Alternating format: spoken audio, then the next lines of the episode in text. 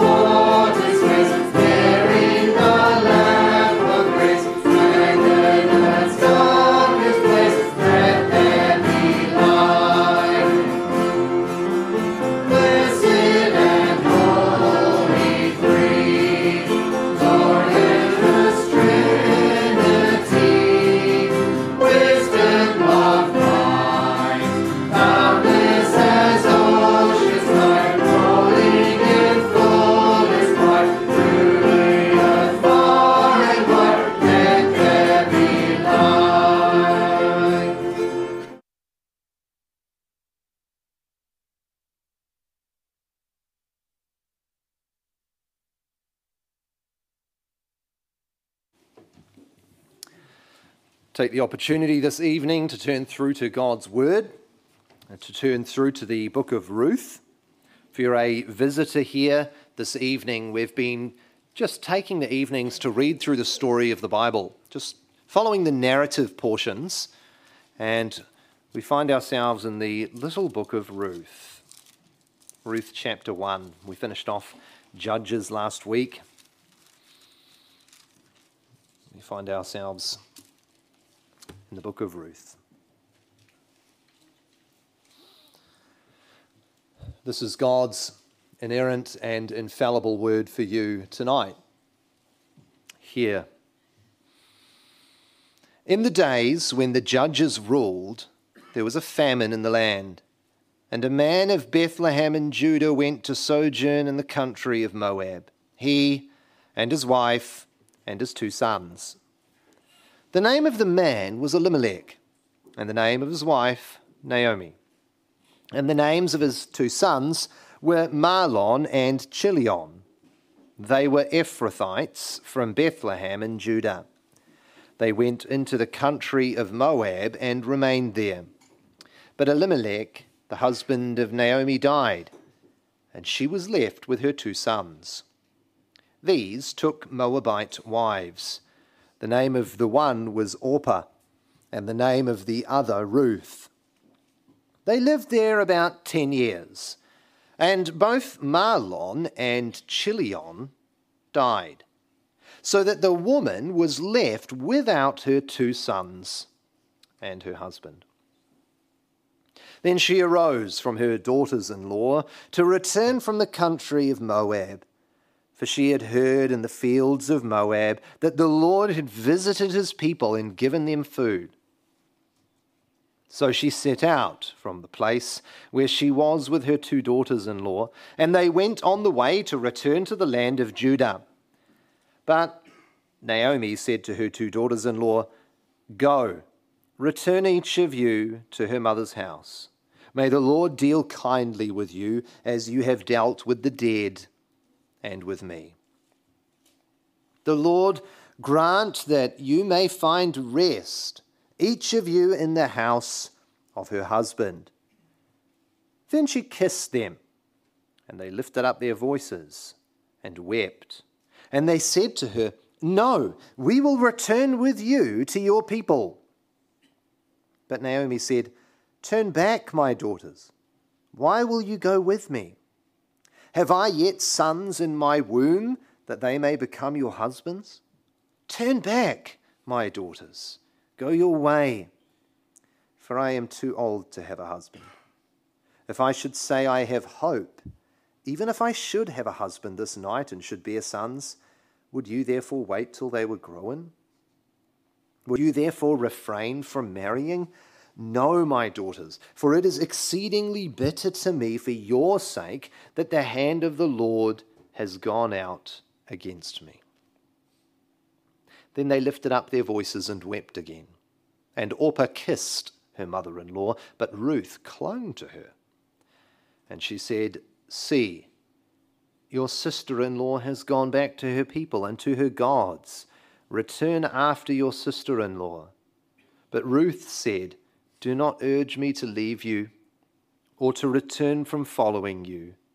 For where you go, I will go, and where you lodge, I will lodge. Your people shall be my people, and your God, my God. Where you die, I will die, and there will I be buried. May the Lord do so to me, and more also, if anything but death parts me from you. And when Naomi saw that she was determined to go with her, she said no more. So the two of them went on until they came to Bethlehem.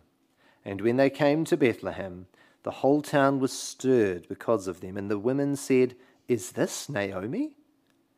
She said to them, Do not call me Naomi. Call me Mara, for the Almighty has dealt very bitterly with me. I went away full, and the Lord has brought me back empty. Why call me Naomi when the Lord has testified against me and the Almighty has brought calamity upon me. So Naomi returned, and Ruth, the Moabite, her daughter in law with her, who returned from the country of Moab, and they came to Bethlehem at the beginning of the barley harvest. Amen, and may God bless the reading of his word. It's incredible how the Lord providentially draws all these things together, isn't it? We heard this morning about being filled. here is a woman that went full and came empty, but we know the story of Ruth, don't we? Does it not end with the Lord filling her again? This is the grace of our God, isn't it? To take the broken and the empty and to fill them. He loves to do it. And haven't we this weekend been thinking about a God who says, I will be their God and they shall be my people? And isn't that exactly what we see with young Naomi? Clinging, Ruth clinging to Naomi and saying, Indeed, he will be my God and I will be of his people. It's the same story, isn't it? And it's what he's done for you and me, though completely undeserving. He's our Father. Let's come to him in prayer.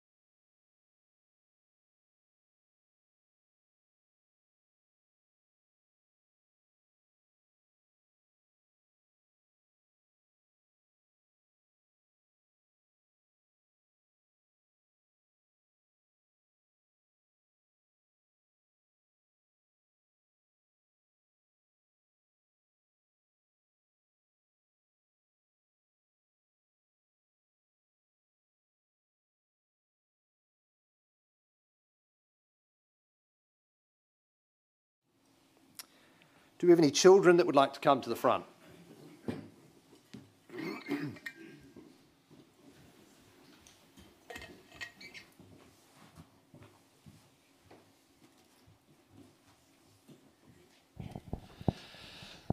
Well, children, once upon a time I went to Bible college. That might not surprise you. Not very exciting, I know. But I went to Bible college, and at the Bible college I went to, it was so amazing. They used to feed you lunch, but sometimes you had to help cook it. But they fed you lunch, and it was great. So one day I'm sitting down at the lunch table and I'm enjoying my lunch, and one of my good friends there was the caretaker. Do you guys know what a caretaker is?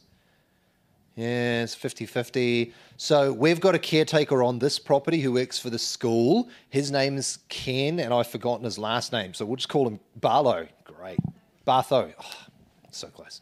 We'll call him Ken because that's easier. Ken. And Ken goes around the property and he fixes stuff up, doesn't he? He looks after stuff. He's a great guy, does his job, and he was my good friend. I used to like hanging out with him, so I was sitting down at the table with him, smashing back some lunch. You know, I think it was macaroni and cheese, if I remember. Smashing back some macaroni and cheese. Love me some macaroni and cheese. And his wife was with him. Because you know, you know, wives do that, don't they? And she was sitting opposite the table. We were having this great old conversation, me and we'll call him Ken. Can't remember what his name is. Funny, eh? Ken. And we were having a good old yarn. And his wife's looking at me. She's giving me this weird look. I'm not sure why, but she's just. I want to say she was giving me a filthy look. Do you know what a filthy look is? When someone gives you a real dirty look and you're like, man, I've done something wrong. You know the mum look when mum looks at you? Yeah, you're in big trouble now. Yeah, so you're getting the mum look. But she's giving me the mum look across the table, and I'm like, man, what have I done? Is there food on my face? I didn't have a beard then, so it was, on a chin or something. What have I done wrong? She just keeps, I, literally, like eight hours. It was probably about eight minutes. But she was staring at me. And then all of a sudden, in the middle of our conversation, do you know what she yells out at me? No, of course you don't. I haven't told you today. She points her finger at me across the table and says, You people baptize babies. And I was like, Oh, I was so caught off guard. I didn't know what to say. In fact, I just sat there like a stunned mullet, to use an Australian slang. I sat there like a stunned mullet, not knowing what to do, which means I was really confused and lost. I know language. So they also have accents too. Um, but I was sitting there and I didn't know what to say. And in fact, I couldn't even give a good answer. And a couple of days later, she came back to me and she actually apologized. But we had a conversation. She started asking me, why? Because I grew up in a family that baptized children and I had my own children baptized. And she said, Well, why do you guys do it? And do you know what I said? I actually don't really know. I said, it's just what we've always done. And I could bet that if I asked everyone in our church, there would probably be some people who would say, I can't really tell you, but I know it's right. And often there's lots of things in life like that that we, we know that we should or we shouldn't do it, but we can't always explain why but we, we're fairly sure it's right. Well, today, Pastor Ian is going to help explain why we do that. He's going to talk about other things as well, but part of it's going to be why we baptize children, why we and how we do that, and why we're doing things like that. So that'll be really helpful, but it's going to require lots of careful thinking. And what I want you to do is see if you can write down your best one-line answer, and then go and tell Pastor Ian, that's that guy over there, the guy with the accent you can go and tell him later, and he will tell you how you got on. But let's pray and ask God to help us think through this issue. Lord, we thank you that you have revealed many things very simply in your scriptures. In fact, all of it is clear. We just have slow minds. And so we pray that you, by your Holy Spirit, would teach us, as we heard this morning, week in and week out, day in and day out, feeding upon your word and growing to understand the truth. Lord, at the end of the day, we just want to believe what your Bible says. And so we ask, regardless of who we are, regardless of where we're from, help us to know the truth, that we might honor you in truth. In Jesus' name we pray. Amen. We're going to stand and sing Living Waters, and then you guys can find your worksheets after that.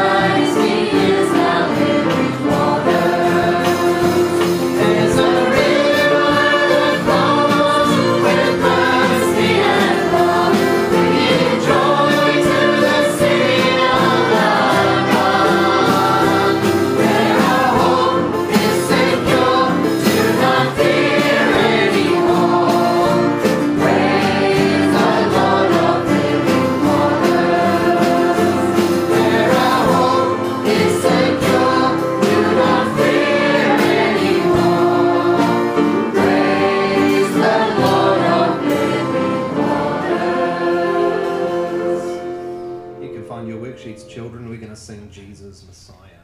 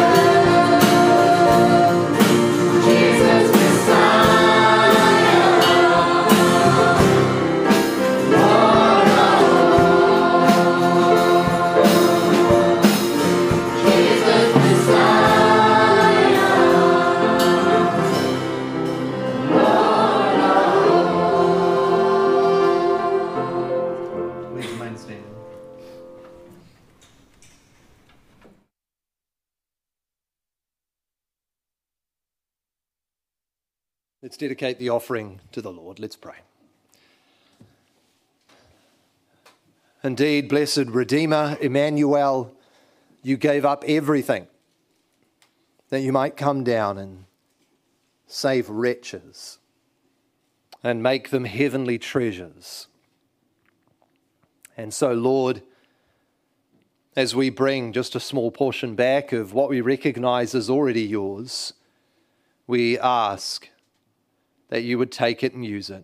Lord, we pray that you would bless those who administer the funds, that you would help them uh, not to show partiality, but to use it with wisdom and with might. That, Lord, uh, the needs of the church might be met, ministers might be supported, missionaries might be cared for. That, Lord, the kingdom of God might continue to advance and sinners might be saved. Oh, Lord, we pray that you would provide for our every need. We think of those who have, have really felt the giving of these gifts. That, Lord, those who struggle to make ends meet. We pray that you would be their provider. Jehovah Jireh, and that they would trust you. But Lord, help us all to trust you, for we recognize that without you we would have nothing. In Jesus' name we pray. Amen. Please be seated. Thanks, Brother Ian. Before I get too ahead of myself here, let's turn to Acts. Turning through to Acts. For those of you who were not with us here this morning, or, or I suppose yesterday, I guess, first, but this morning, we took up Acts, and Brother Ian opened up the first 13 verses, and we thought a little bit about what it means for us as the people of God to fulfill verse 42 of chapter 2, which is to devote ourselves to the teaching, to fellowship, to breaking of bread and prayer.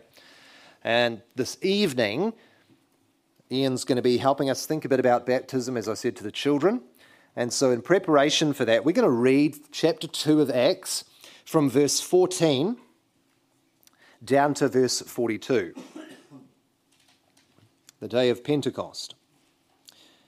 Hear God's word for you this evening.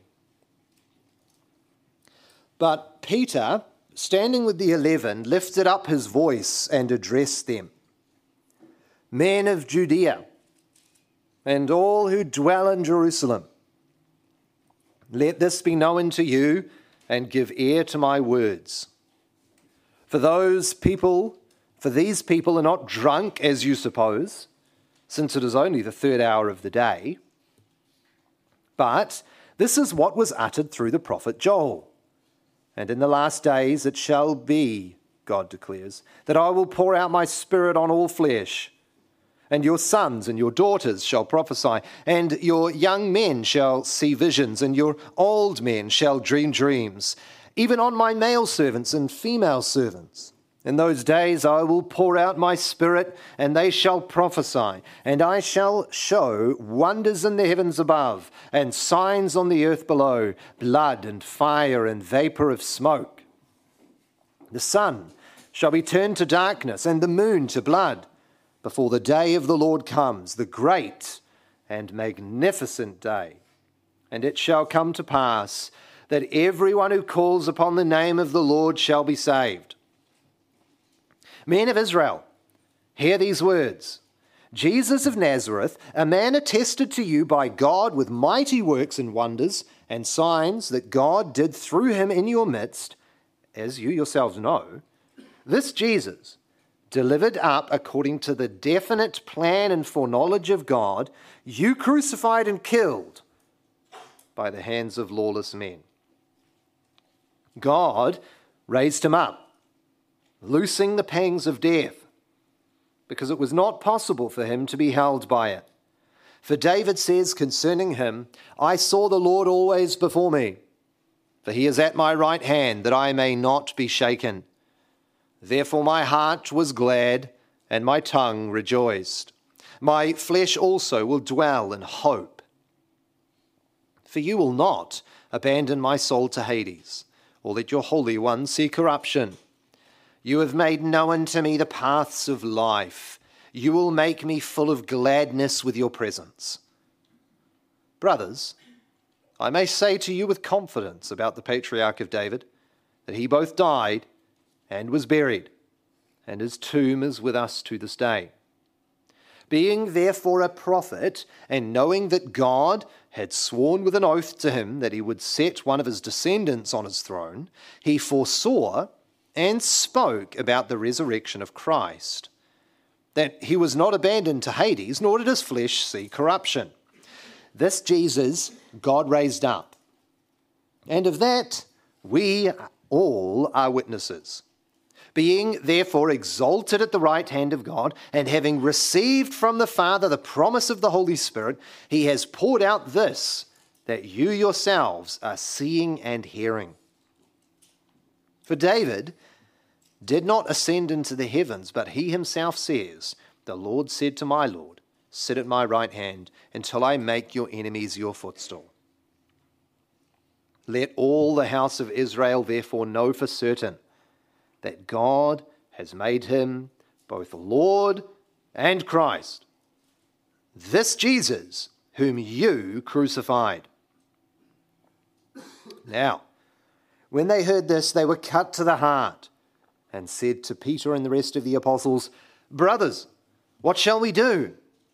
And Peter said to them, Repent and be baptized, every one of you, in the name of Jesus Christ for the forgiveness of your sins, and you will receive the gift of the Holy Spirit.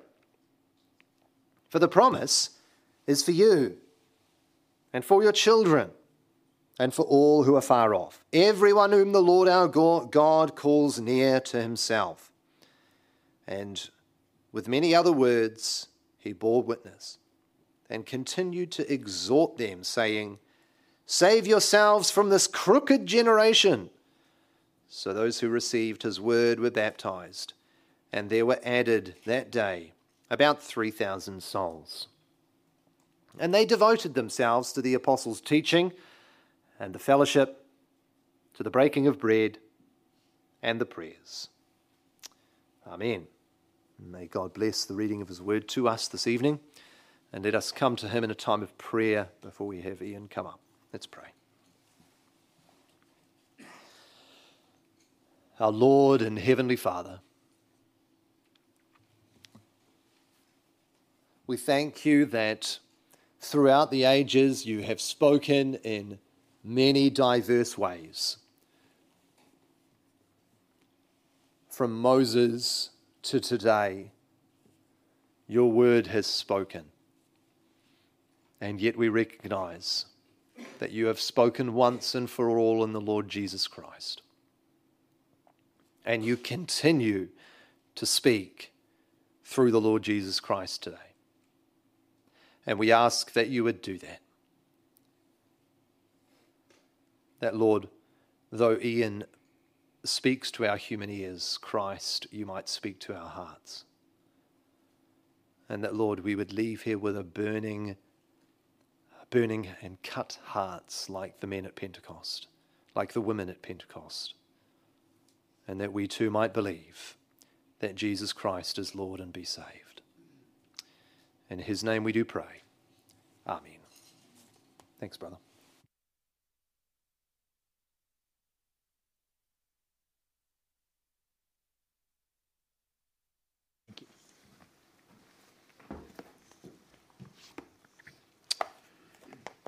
Well, I came here a few months ago and I looked out on you and you're a pack of strangers. But tonight I'm looking out on you and I'm seeing many friends out there. I know many of your names. I've forgotten even more names than those who I remember. But it's you guys have got a great church. I hope you know that. This is a great church. And uh, it's just great fellowship. There's great food. There's great feasting of God's word. There's great kids. There's great variety. You're cradle to grave. This is great. So I'm going to miss you guys when I go back tomorrow. Thanks for a great weekend. But how long have you been here for? How long have you been a member of this church? I've asked a few people that. It's one of those, you know, what do you do for a job? Hello, what's your name? sort of questions. And I've got some interesting answers. Some people say, I was a member of this church when it was St Andrews. And I thought, when was this church St Andrews? And I've had to learn about St Andrews, and some of you know what I'm talking about and then covenant. And it's kind of a story within a story, isn't it? You started this church. When did Covenant Church start? It's a hard question to answer. On the day of Pentecost? 1980, whenever it was, 1990, whenever it was, I don't know. When was it? Yeah, that one. 20 years ago, but you know, is it a continuation of. It, when things start, people give inaugural addresses. And you kind of think it's the beginning of something, but it never really is the beginning of something. I've, when I thought of inaugural addresses, of course, I thought about American presidents. So here's a couple of famous ones for you. 1981, Ronald Reagan. He said, In this present crisis, government is not the solution to our problem, government is the problem. Maybe Ronald Reagan could be your next. No, he's, he's gone. Bill Clinton, his blinding optimism. This is so Bill Clinton in 1993. There is nothing wrong with America that cannot be cured by what is right with America. Well, that's interesting. Sorry to my American friends. Of course, the most famous one is John F. Kennedy, who says, Ask not what you can do for your what your country can do for you. Sorry, didn't get around the right way, but what you can do for your country. And so those presidents inaugurated the United States of America? Of course not. It's a story within a story we come tonight to an inauguration address, but it's not something that's totally new, it's a story within a story. And there's lots of points in this inauguration address that Logan just read for us that I could focus on. But I want to focus particularly on this line in verse 39, when the Apostle Peter, in his inauguration address, says, This promise is to you and to your children, and for all who are far off, everyone whom the Lord our God calls to himself. I've got three points. No alliteration tonight. I'm not that clever this time. Number one, the promise. Number two, to whom. And number three, the response. The promise, to whom, the response. Let's go through this. The promise to which Peter is referring here is the promise that God would send his Messiah. We've seen all the way through uh, yesterday and today, if you were here yesterday, that the great promise of Scripture is, I will be your, your God and you will be my people. And part of that promise is that God will send a Messiah. That's the defining story now, when I was preparing this this week, I'm thinking, what is a defining story that I can share with Kiwis? Do we have a shared defining story? It's too easy. Well, you know what it is? It's the Anzacs. It's, it's Gallipoli. We have symbols of that defining story. You do still celebrate Anzac Day, don't you? The 25th, thank you, good. Uh, we wear poppies, poppies, yep. And we eat Anzac biscuits. Do you know that Anzac biscuits, do you know the story of Anzac biscuits? Because I didn't until I prepared this this last week. I only did this last week. Anzac biscuits have six ingredients. Here's what it is sugar, coconut, rolled oats, butter, flour, and golden syrup. And that's it. Why? Because if you put all those things together, not only does it taste delicious, but it, for some reason, and don't ask me why, ask a nutritionist, the biscuits don't go off. And so women in Australia and New Zealand would bake these biscuits and they would pack them up and they would put them on ships that would go all the way over to the front over in Europe and they would eat them. I didn't know that last week. It's amazing what you learn in church. That's our defining story, isn't it? I'm a purist. My wife buys hot cross buns from Boxing Day. I think it's terrible. And she starts eating them because she likes them. You don't eat them till Easter. You don't eat Anzac biscuits except on April 25, but so we eat them. Here's the defining story of the people of God. Peter has told it in verses 22 to 36, and let me summarize it for you very quickly.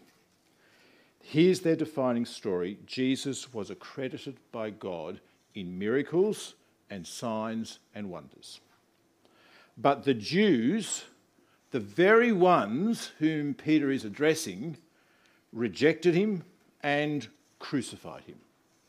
They intended to harm him, but God used it for good. And Jesus was not abandoned to the grave, but God raised him from the dead. And not only was he raised, but he was exalted to heaven, where he is at the right hand of the Father, from where he sends the Holy Spirit. And for those of you who are here this morning, we talked about the coming of the Spirit and the gift of tongues. And he says, Don't you realize what you've done?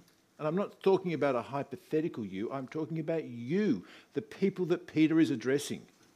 This is God's Messiah. And you crucified him.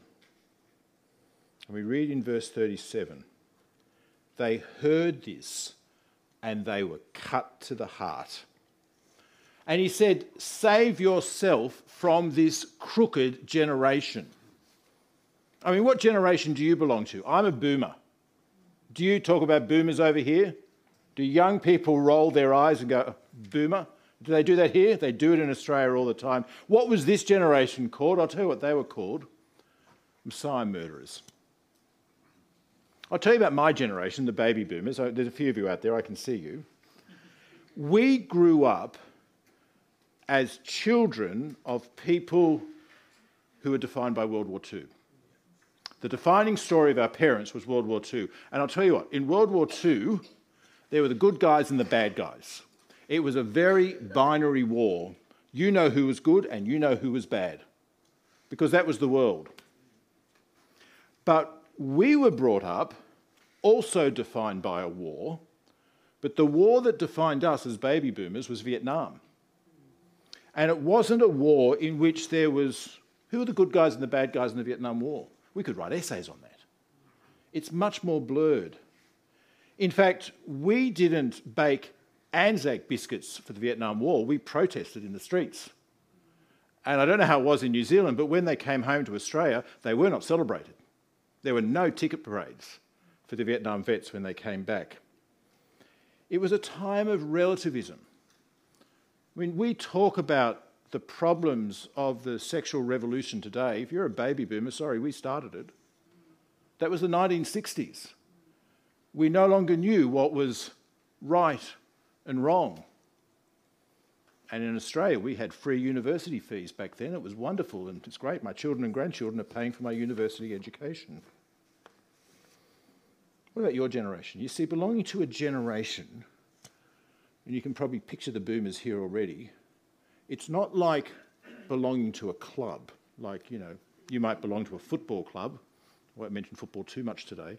Um, and you might wear a special jersey or something with your football club, and that's kind of part of your life. But if you belong to a generation, it impacts all of your life. It impacts your time, your career, your attitudes to family, to sex, to friends, your attitudes to money, your motivations, your priorities. And this generation, do you know what defines them? They're Messiah murderers. And Peter calls upon them to repent. They are cut to the heart as he calls upon them. He preaches the gospel. Number one, what is the promise? The promise is the coming of the Messiah, and Peter is preaching to Messiah murderers. To whom is he preaching? Well, you can see in verse 39, look at this carefully. This promise is to you and to your children and for all who are far off. Now, I don't really like the English translation there, but I can't do any better. Because the promise is to you, is to a plural you.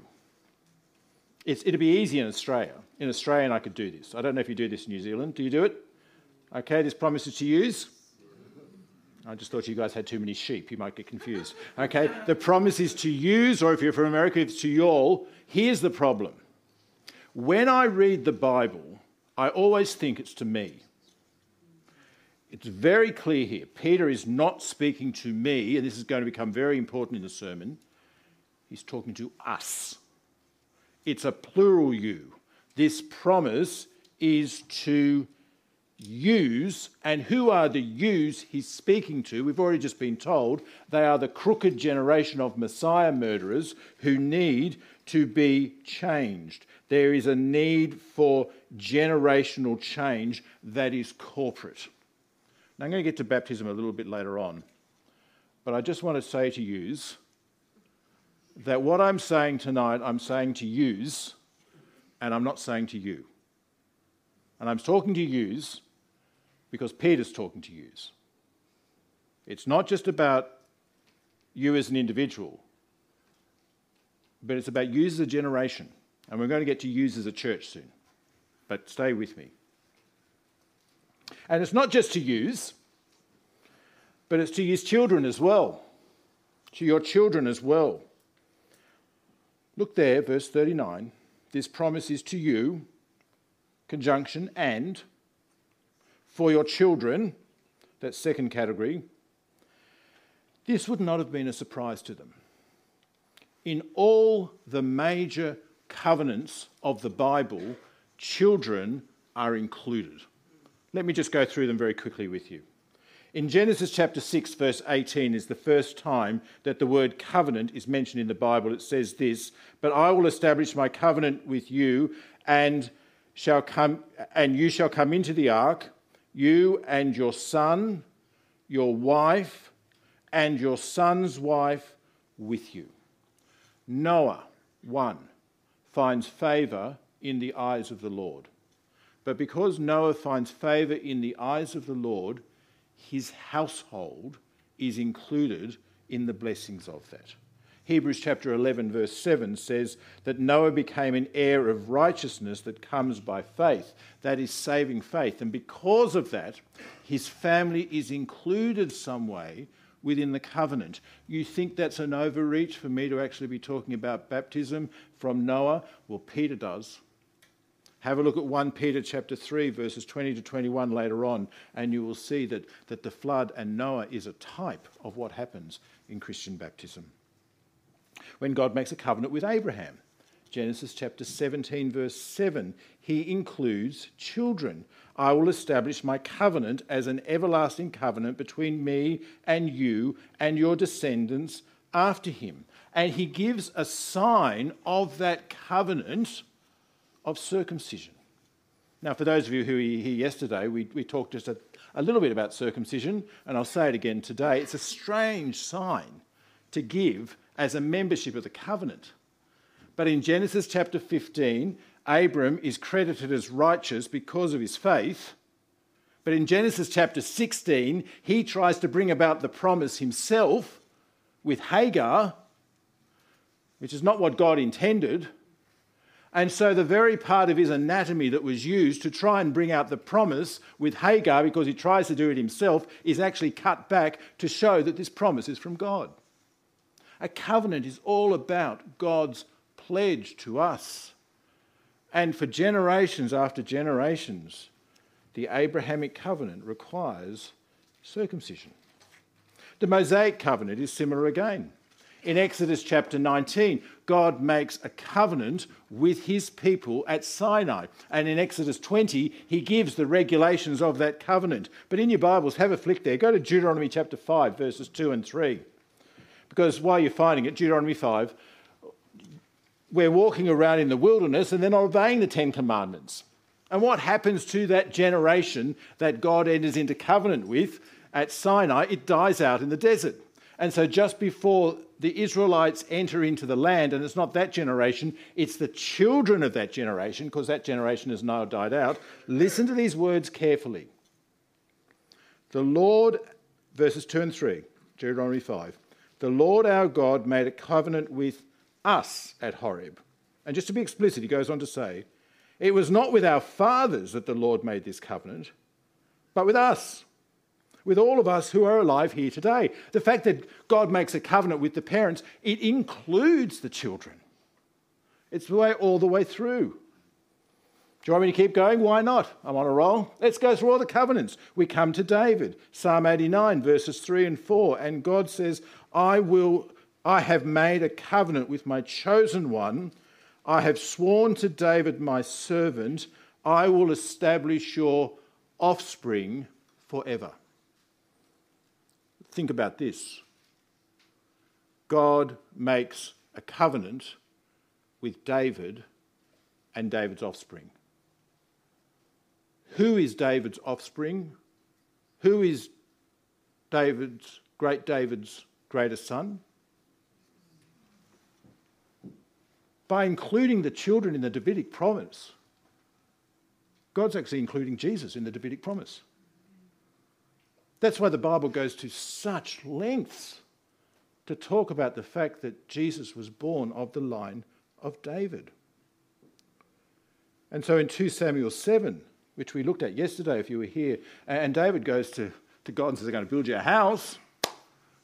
Call that a house? No, I'm going to build you a house, a dynasty. This is going to be to you and to your children and to your children's children.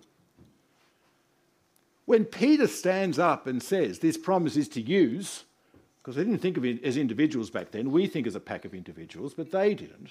This promise is to use and to your children. They said, Of course. That's how it's always been. There's nothing new in that. And thirdly, to use to your children. And thirdly, the third part of the to whom is to those who are far off. This promise is to use and to use children and to all who are far off. The whole idea, this is a story within a story of the whole Old Testament, is that the people of Israel would be a nation of priests, that through the people of Israel, blessings would flow to the nations. I'll give you another name for the nations the Gentiles. Looking around here, my guess is if we did a head count, we're probably a majority Gentile congregation. People who live far off in places like, well, I don't know, Philippi and Corinth and Ephesus that's the story of Acts. Even, I can never pronounce it, Manurewa. Is that what it is? Is that where I am? Close enough. Close enough. Whatever. To the ends of the earth. That's certainly where I am. Okay, so this promise is to use to your children and to those who are far off. What's the response to this? Let's look at verse 38. They're cut to the heart, and Peter said to them, repent and be baptized, every one of you, in the name of Jesus Christ for the forgiveness of sins. Can you see it there? Have you got the verse? Look at it again. Peter said, Repent, because baptism doesn't matter, every one of you. Is that what he says? How many parts are there in the command?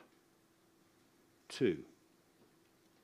You see, this generation of Messiah murderers need not just to join a new club, they need to be totally transformed in generational change. And they need to be baptized as a sign of it, of a recognition of what they have done to the Messiah. My generation, boomers, boy, do we need to repent of what we've done. But if you're younger than me, please don't let me think I'm going to let you off. Because if you're Gen X, if you're Gen Y, Gen Z, or Millennial, or whatever comes after that, here's the problem with your career, with your generation. You think you can choose you think you can choose your career. That's such a post Enlightenment view. My surname is Smith. My forebears didn't choose their career, went from father to son. And if your surname's Baker and Farmer and, or Taylor, that's what you did as well, choosing a career. Who ever heard of that? You think you can choose your marriage partner, your spouse.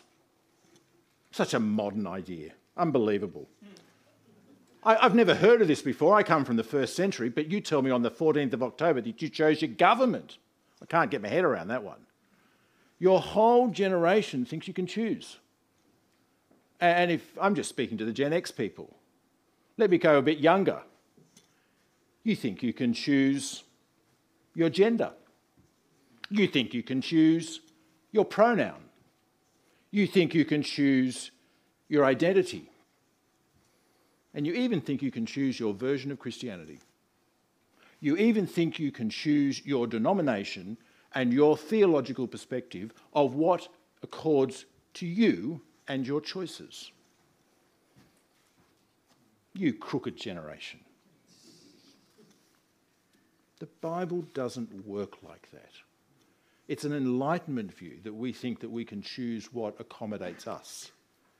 John Stott says on this passage, he says, We have no liberty to amputate this apostolic gospel by proclaiming the, cross without the resurrection, of referring to the New Testament but not the Old, of offering forgiveness without the Spirit, of demanding faith without repentance. You can't pick and choose. And Peter doesn't say repent. And if you choose, be baptized. It's very clear. He says, repent and be baptized. We are not free to take one without the other. The sign is important. Let me tell you an oxymoron an uncircumcised Jewish man. If a Jewish man, even to today, is uncircumcised, he has repudiated his Judaism. It's as simple as that. And yet we're very happy to talk about unbaptized Christians. Look, I know, I know, I know. I've heard it before. The thief on the cross was not baptized and he was saved. Sure, that's fine. So if you intend to die tonight, that's not a problem. But it's an exception. Baptism is not a requirement for salvation, of course not. But it is a sign. And if you're not about to die today, and if you're not on your deathbed becoming a Christian, then that's not the paradigm for us. Symbols are important. Today, I looked at the news this morning, I watched it on my phone. All around the world today, people are wrapping themselves in Israeli and Palestinian flags. Today, people are burning American flags. And you say, oh, it's just a bit of material. You're missing the point. Sydney is in uproar at the moment. I've got to go back to it tomorrow because you might have been following what happened. About two weeks ago, they lit up the Opera House in the Israeli colours. It's just a symbol, isn't it? Just a bit of light, just a bit of material. Symbols matter, symbols have meaning. I know you've got this here, you've got one around the corner, you've got a subway around the corner, I've eaten there. An American multinational organisation right here. Again, I had to Google this this week. In 2008, it happened in Australia. I don't know if it happened here, but it certainly happened in Australia. In 2008, they started to sell Anzac cookies to a different recipe. Unbelievable. Cookies, whatever they are. The Department of Veteran Affairs in Australia cited, and this is, a, this is an act in Australia, I don't know about New Zealand, there is the 1921 Protection Act of the word Anzac in Australia. And that was cited by the Department of Veteran Affairs in Canberra, who wrote to Subway and said, use the right recipe or stop making them. They stopped making them. Hallelujah. Have you ever been to Sydney? Have you ever gone across the Anzac Bridge? The Anzac Bridge was built, and on top of the Anzac Bridge, there is an Australian flag and there is a statue of an Australian soldier at Gallipoli. The New Zealand Parliament wrote to the Australian Parliament and said it's Anzac. And so after that, if you drive across it, you can now see that there are two soldiers and there are two flags. You can hardly tell the difference, but they're both there because symbols matter. repent and be baptized. Despite being a millennial, you're not free to choose. Baptism is a mark that yous, it's not individual, that yous and your children belong to generational change that this crooked generation, these 3,000 people, are becoming the first church happening after the inauguration on the day of Pentecost. That's what it is. it marks who they ha- have become. And it's taking the place of circumcision that is redefined through the cross. Have a look at Colossians chapter 2, verses 11 and 12. Don't believe me. Colossians chapter 2, while I still speak. You see, in the Old Testament, we have a whole lot of signs. We have the sign of Yom Kippur, the Day of Atonement, and we have the sign of the Passover, we have the sign of circumcision. And the one thing that all those signs have in common is that they shed blood. They're looking forward to the one who will shed blood. But after the coming of the one who sheds his blood, we see those things are redefined for us in bloodless ceremonies. We see Jesus explain that really clearly in Luke chapter 22, when at the Passover, he actually says this is now redefined as the Lord's Supper in the light of the cross. Listen to Colossians chapter 2. It says, In him you were also circumcised in the putting off of the sinful nature, not with a circumcision done by the hands of men but the circumcision done to Christ. In other words, your circumcision points to that which happened to Christ, where it was not just a little bit of skin that was taken off with Christ, but his whole body was killed. Having been buried with him in baptism. Where did baptism come from? It comes from circumcision. They're both marks of initiation, of belonging, and been raised with him through your faith in the power of God who raised him from the dead circumcision is fulfilled in the cross and reinterpreted because of the blood of Jesus to a new sign, which is the sign of inauguration, the sign of membership of yous, which is baptism. Now, circumcision does not make a person a Jew. There are many, many cultures in the world that circumcise their sons, and it doesn't make them Jews. Circumcision doesn't make you a Jew. Circumcision does not make you right with God. Judas Iscariot was circumcised. He was part of the covenant. He was part of yous. He was part of this generation. It's a mark of the promise of God upon you that the Messiah will come. It's not primarily about your response, it's primarily about God's pledge to you. And it's a sign. And that sign has now been redefined in the light of the blood that has been shed on the cross and has become baptism. And what I said about circumcision is true of baptism. Circumcision won't make you a Jew. Baptism will not make you a Christian. Baptism will not make you right with God. But it is a mark that you are a member of the people of God. Now, people often ask me, uh, Do you believe in pedo baptism or credo baptism? They're just big words for infant baptism or, or believer's baptism. I don't like the question because it's such an individual question. You're asking about the individual. I believe in ecclesiobaptism. I believe that baptism is a sign that is given to the church as who belongs to this covenant community. And the question is who belongs? Well, Peter says it's to use and your children. That's who belongs to Covenant Presbyterian Church. I'm a pastor. I've met many people who don't want to baptise their children. I've had umpteen conversations with people about baptising their children. And, you know, I've never really said it this bluntly, but this is what I've wanted to say. Well, I'm sorry you don't think your children are a member of the church, but we do. We'll keep on going. Maybe you'll come around. Do you have, mem- do you have children at this church? Or are they only the future church? When you have children of your own at home, are they little pagans that you hope they'll become Christians? Or do you raise them as Christians?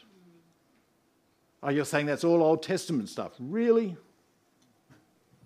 All the way through Acts, Lydia and a household were baptized. That's a household baptism. Is one enough for you? Oh, let me give you another one. The Philippian jailer and his household were baptized. And you say, well, well wasn't all the individuals in the household baptized, uh, Christians first? Stop thinking like an individualist. It doesn't even ask the question. It's not a question. You are a collection of households. This is to use into your children.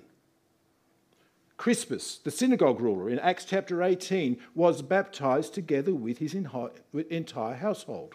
In 1 Corinthians 1, Paul says the household of Stephanas was baptized. Again and again and again, we see that household is the mark of God's society. Isn't that what we've been fighting for? We've certainly been fighting for it in Australia to say the mark of God's blessing on society, not just for Christians but for all people, is marriage and family.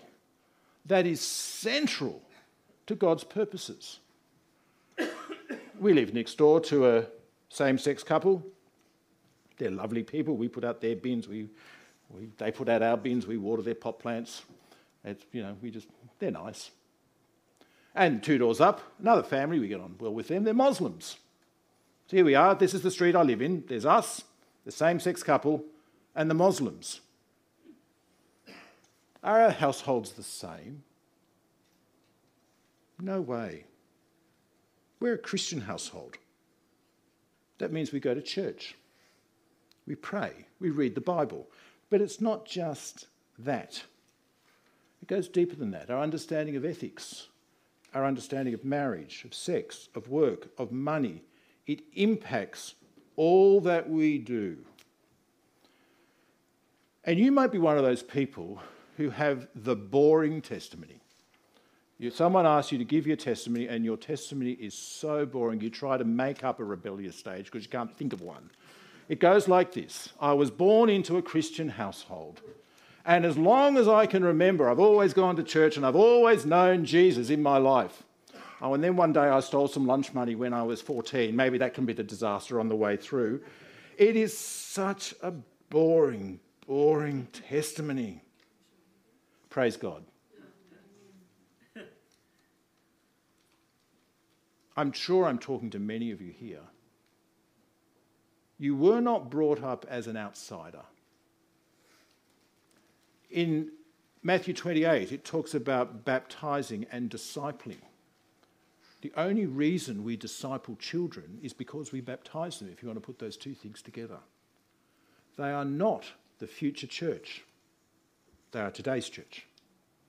And so in Ephesians chapter 6, when Paul is addressing the members of the Ephesian church, he says, Children, obey your parents.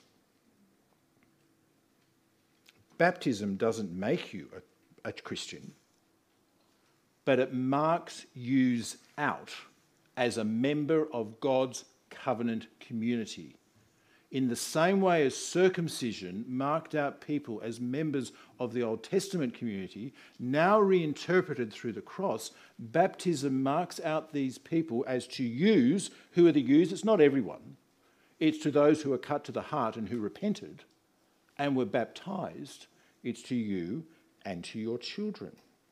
And you might say, yeah, but what about, you know, kids who are baptized and they walk away from the faith? Well, I say, what about adults who are baptized and walked away from the faith? They say, I know people who've walked away from the church. Well, I tell you, you can't walk away from the church unless you're ever a member of the church. It's not a guarantee, it's a mark of membership.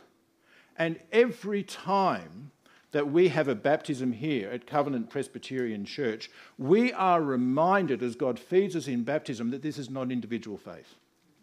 And we are reminded that this is a household faith, and we are reminded of the responsibility that we have for those who come to bring their children or as adults to baptism. But you might be one of those people who've got a really exciting testimony. You might be one of those who, you know, you're, you're always asked out the front on evangelistic nights because you've done the lot. You've been into drugs and you've been into everything, and your testimony was unbelievable. Well, let me ask you when you became a Christian, did it just impact you or did it impact your whole family? It impacts a lot. In 1 Corinthians chapter 7, Paul's writing to the Corinthians and he says, Your children are holy. It's such a blessing to be part of a Christian family. There are so many blessings of belonging to a household community. I'm not talking about salvation, I'm talking about the blessing of belonging to the church. Many years ago, we had a, a couple in our church who came from, I never know how to say this, Gore, is that right? In the South Island of New Zealand. And you have to roll the R somehow on the way through. And they came to us, and it's a long story. I won't tell you the long story, it'd take me too long. But no church background at all. And they rocked into church, and they had two small kids. It was a great story. And mum and dad became Christians. It was a great story. And so it just changed the whole family. And so on this Sunday, after they become Christians, it was wonderful. We got mum, dad, and the two kids who were like, I don't know, four and two out the front. And we baptized not two individuals who'd gone from darkness to light, but a whole family. The whole dynamics had changed. Except when we baptized the family, just to twist the story a bit, but it's true, mum was seven months pregnant. And about eight weeks later, mum had a baby. It was lovely. What should we do with this now second generation Christian who's born into a Christian household? We baptized it. It just made so much sense in the light of what we'd done just a few weeks ago. You see, what happened on the day of Pentecost is that a pack of Jewish, mainly men, because we know that on the major festivals it was men who went up to Jerusalem, they went up to Jerusalem, and these men went up saying, As for me and my household, we will serve the Lord. A pack of circumcised men went up to Jerusalem. But they heard this message, and it cut them to the heart. And now that Jesus had come and it all made sense, what is the first thing that they did on the southern steps of the temple when Peter is preaching to these 3,000 men? We know archaeologically that that is the place where there were the Jewish pools there, the washing places before you went to the temple. They're called the mikvaot in Hebrew. 3,000 of them were baptized. Do you want me to give you the Greek for Joshua? Jesus they had learnt about a second Joshua, whose name was Jesus. And you know what they went home saying? Exactly the same as when they came. As for me and my household, we will serve the Lord. It's a magnificent blessing. It's a magnificent blessing that God pledges the blessings of the church to his covenant community and it is to use, and it includes your children, and it even includes those who are far off, to all the Lord our God will call, for he calls us into his covenant community. And once that happened, he requires us to teach them, to pray for them, and to be a godly example to them. It's about God's pledge to us, and it's a wonderful blessing to his church. Let's pray.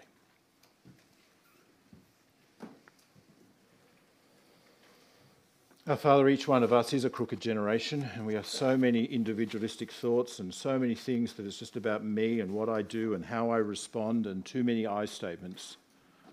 Our Father, we pray that you would make us people who are primarily about you, of your pledge to us. And we pray, Father, that you would help us to be people who are secondarily about your church, to the community to which we belong. And we pray that we would also value Christian families Father, I want to pray for every Christian family here. Thank you for those families. Thank you for those children. We pray that as part of your covenant community that we would fulfill our covenant obligations to them. Thank you that you do treat us as members of families. Thank you for your promises to us. And we pray that you would make us faithful to that, for we ask it in Jesus' name.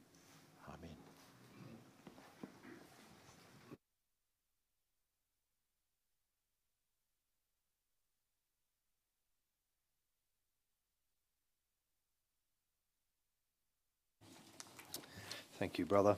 Let's stand and sing in response to God's word with the words of satisfied, and then I'll ask you to remain standing for the Lord's blessing.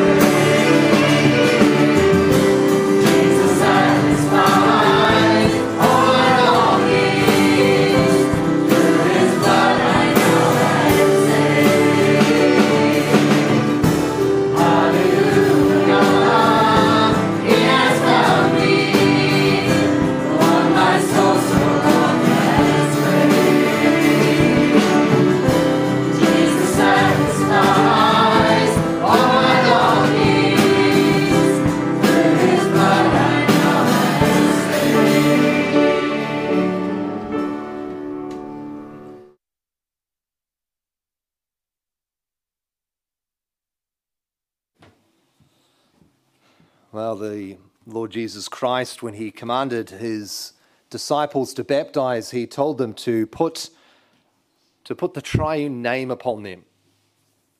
And so, likewise, I would like to put the Lord's name upon you, as we were commanded to do in Numbers. So, receive the Lord's blessing as you go forth into another week. Brothers and sisters, the Lord bless you.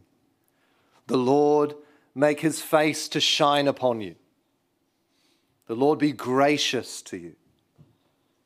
The Lord lift up his countenance upon you, indeed, smile upon you and give you peace. Amen. To him who sits upon the throne.